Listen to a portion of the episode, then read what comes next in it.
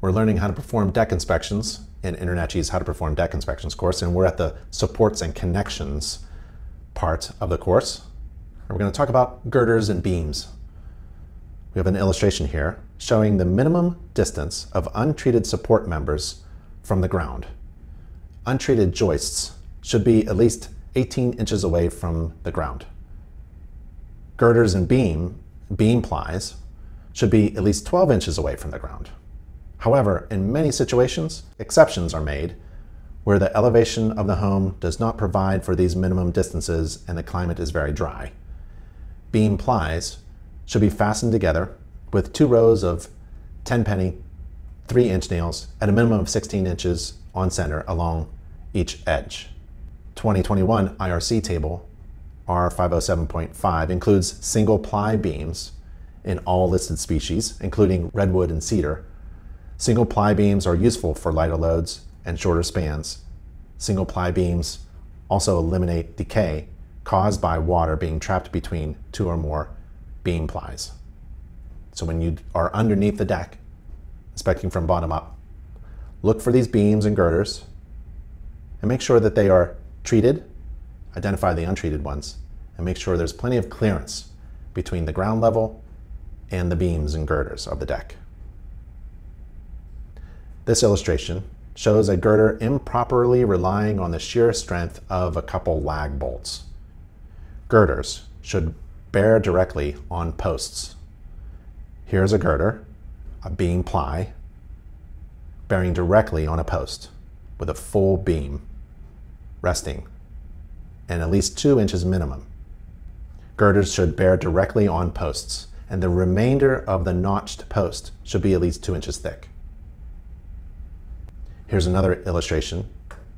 There's a beam ply to two by joists fastened together.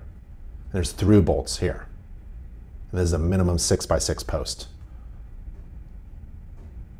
The notch of the post accommodates a full bearing of the beam onto the post. Here's an illustration here showing a girder or double ply properly resting on a post girders should bear directly on posts. This illustration here shows a butt joint or a splice improperly located within a girder span. Butt joints or splices in a girder span are generally not permitted unless specifically engineered. And a butt joint or a splice should be positioned not in between the span, but to land on the post, at the post. Here's an illustration showing the notches in a supporting beam. And here's an illustration of a joist of a deck. Notches in solid lumber and beams must not be greater than one-sixth the depth. There's one-sixth the, the depth in this notch in the span. Must not be longer than one-third the depth. There's the one-third the depth maximum.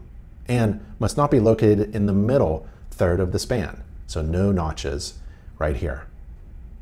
Notches at the end, like this one, must be less than one quarter of the depth. So depth divided by four at a notch at the end.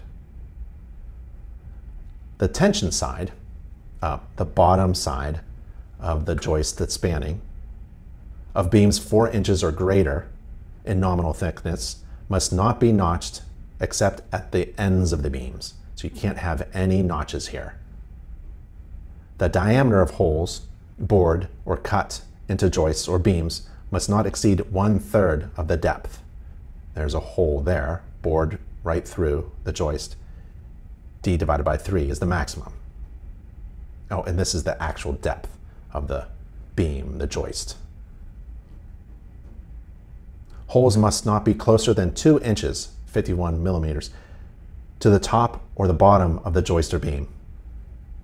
So you need some clearance there. No holes within two inches of the bottom here or the top here. Or to any other hole, at least two inches away from a hole or a notch. And this illustration shows a level being used to check for a beam that's sagging under a load. But even with a carpenter's level, it can be difficult to see a beam sag from the front of it. So what you can do is eye it up from the side. It's easier to detect a beam sag with the eye than with a level when you're looking along the bottom edge of the beam.